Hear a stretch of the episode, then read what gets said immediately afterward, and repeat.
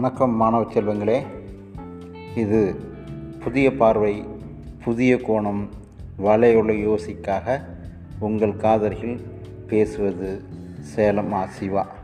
இன்று நாம் கேட்க இருப்பது விரிவானம்.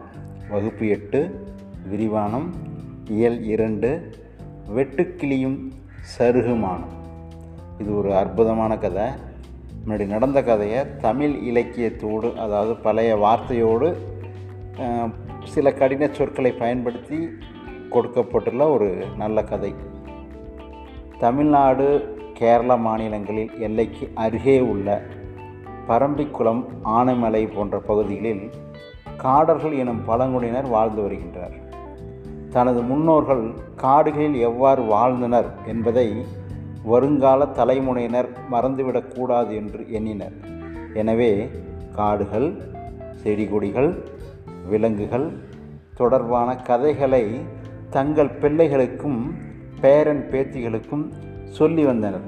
அத்தகைய கதைகளில் ஒன்றுதான் வெட்டுக்குழியும் செருகுமானம் கதைக்கு போமா? நடுக்காட்டில் சலசலவென ஓடும் ஓடை உடைய பள்ளத்தாக்கில் பெரிய மரம் ஒன்று விழுந்து கிடந்தது. அதன் மீது மெத்து மெத்தென்று பச்சை பாசி படர்ந்திருந்தது. பூச்சி புழுக்கள் நத்தைகள் ஆகின அந்த மரத்தை எப்போதும் மொய்த்து கொண்டே இருக்கும்.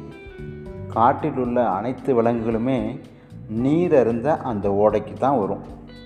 தாகம் தணிந்த பின் சிறு விலங்குகள் பக்கத்தில் உள்ள அடர்ந்த குறிஞ்சி புதரில் ஓய்வெடுத்துக் கொள்ளும்.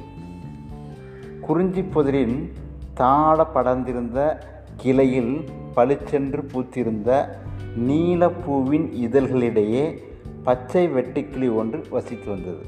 அதுதான் நம்ம கதையோட ஹீரோ. அது ஒரு வாயாடி வெட்டுக்கிளி.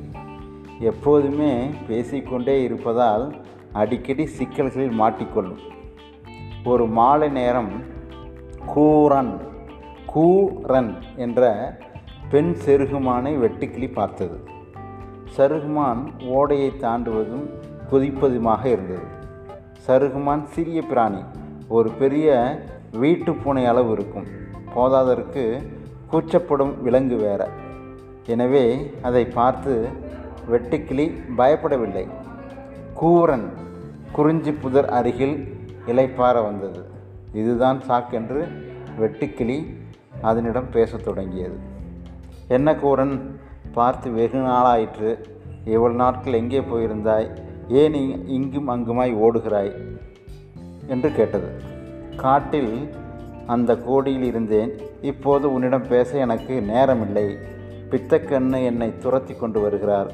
நான் எங்காவது ஒளிய வேண்டும். எனக்கு சோர்வாக வேறு இருக்கிறது. பல மணி நேரமாக ஓடி ஓடி களைச்சே போயிட்டேன் அப்படின்னு சொல்கிறாரு வெட்டுக்கிளி கொஞ்ச நேரம் அமைதியாக இருந்தது.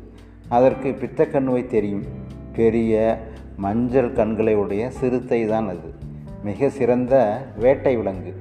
விழுந்து கிடந்த மரத்தை பார்த்ததும் அதன் அடியில் கூரன் ஒளிந்து கொண்டது. தலையை மட்டும் தூக்கி வெட்டுக்கிளியை எச்சரித்தது. வெட்டுக்கிளியே நீ வளவளவென்று பேசக்கூடிய ஆள். பித்தக்கண்ணு உன்னிடம் என்னை பற்றி கேட்டால் வாயை திறந்து எதையும் சொல்லாத. அது என்னை பார்த்துவிட்டால் பிடித்து ஒரே வாயில் விழுங்கிவிடும். வெட்டுக்கிளி தரையை ஆட்டி உறுதிமொழி அழைத்துவிட்டு கண்களை மூடிக்கொண்டது. அதற்கு கூரனை தேடிக்கொண்டு பித்தக்கண்ணு ஓடை பக்கம் வந்து சேர்ந்தது. சத்தமில்லாமல் அடிமேல் அடி வைத்து ஓடையில் அங்கும் இங்கும் இருந்து பாறையில் மீறி ஏறி மோப்பம் பிடித்து கொண்டே நடந்தது. குறிஞ்சி புதிரின் தாள கிடந்த கிளையின் மீது உட்கார்ந்த வெட்டுக்கிளி அதன் கண்ணில் பட்டது. அதை பார்த்து உரிமையது. கூரன் இங்கு வந்தானா? அவள் எங்கு செல்ல என்ன தெரியுமா? வெட்டுக்கிளிக்கு உற்சாகம் தலைக்கேறியது. பித்தக்கண்ணுவை இவ்வளவு பக்கத்தில் பார்ப்பது இதுதான் முதல் முறை. அது கேட்ட கேள்விக்கு பதில் சொல்ல வாயை திறந்த பொழுது கூரனுக்கு அளித்திருந்த வாக்குறுதி நினைக்கு வந்தது. எனவே உடனே வாயை மூடிக்கொண்டது. ஆனால் பித்தக்கண்ணுவை பார்த்தால் ஏற்பட்ட பரவசத்தை அடக்க இயலாமல் தன்னை அறியாமல் கூரன் ஒளிந்திருந்த இடத்தருகே குதித்து குதித்து சென்றது. அறிவாளியான பித்தக்கண்ணுக்கு வெட்டுக்கிளியின் குதியாட்டத்திற்கான பொருள் புரியாமலா போகும். உடனே அது கூரன் பதுங்கி கிடந்த மரத்தடி பக்கம் சென்று மோப்பமிட்டது. நல்ல வேளையாக முத நாள் இரவு தான் அந்த மரத்தடியில் புணுகு புலை ஒன்று தங்கியிருந்தது. அது தங்கிய இடம்தான் அப்படினாருமே எனவே பித்தக்கண்ணு என்னதான் மோப்பம் பிடித்தாலும் கூரானின் உடல்வாயை அதன் மூக்கு எட்டவில்லை. மாறாக புணுகு பூனையின் துர்நாற்றமே எட்டியது. கொஞ்ச நேரம் பித்தக்கண்ணு அந்த இடத்தை சுற்றி சுற்றி வந்து மேப்பம் பிடித்து பார்த்தது. ஆனால் எதுவும் தட்டுப்படாததால் உரிமிக்கொண்டே அந்த இடத்தை விட்டு கிளம்பி வேறு பக்கம் சென்றது. ஒளிந்திருந்த இடத்திலிருந்து கூரன் வெளியே வந்தது. தன் மறைவிடத்தை ஏறக்குறைய காட்டிக் கொடுத்ததற்காக வெட்டுக்கிளியின் அதற்கு கோபம் கோபமாக வந்தது. அதற்கு ஒரு காடம் கற்பிக்க வேண்டும் என்று எண்ணியது. இனி எந்த சூழ்நிலையும் அது வாக்குறுதியை மீறக்கூடாது என்பதற்காக வெட்டுக்கிளியை மிரட்டிவிட்டு போனால் என்னவென்று தோன்றியது. முட்டாள் பித்தக்கண்ணு. முன் அப்படி குதியாட்டம் போடாவிட்டால் என்ன? நான் இன்று செத்து பிழைத்திருக்கிறேன். அது என்னை தான் பெரிய வாய்க்குள் திணிக்க திங்காமல் விட்டது. அதிசயம்தான் என்று கத்தியது. இனி இப்படி செய்தால் திரும்பி வந்து உன்னை என் தங்க காலால் மிதித்து நசுக்கி விடுவேன். இப்படி சொல்லிக்கொண்டே தனது கூறிய கூர்மையான பாதங்களை மண்ணில் மீது அழுத்தி எகிரி குதித்தது.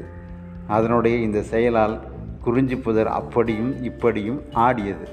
அந்த வேகத்தில் தாழ கிடந்த கிளையில் இருந்து வெட்டுக்கிளியும் கீழே விழப்போனது. அதன் மீது கோபப்பாறை வீசிவிட்டு கூரன் காட்டுக்குள் ஓடியது. அன்றிலிருந்து கூரனின் கூர் பாதங்கள் எங்கே தன் மீது பட்டுவிடுமோ என்ற அச்சத்திலேயே வெட்டுக்கிளி வாழ்ந்து வருகிறது. இதனால்தான் இன்றும் கூட வெட்டுக்கிளிகள் ஓர் இடத்தில் நிலைத்து இருக்க முடியாமல் குதித்த வண்ணம் உள்ளன. ஆனால் அவை எந்த குறிப்பிட்ட திசையை நோக்கியும் குறிப்பதில்லை. பார்த்தீங்களா எவ்வளோ ஒரு அற்புதமான இலக்கியம் நயம் சார்ந்த ஒரு கவி கதை இது. நல்லா படித்து பாருங்கள் ஒரு தடவைக்கு ரெண்டு தடவை கேட்டு பாருங்கள் இந்த கதையில் மறைஞ்சிருக்கிற ஒரு உண்மை உங்களுக்கு விளங்கும். நன்றி வணக்கம். மீண்டும் புதிய பார்வை புதிய குணம் வலையொலி விஷயக்காக சந்திக்கிறேன்.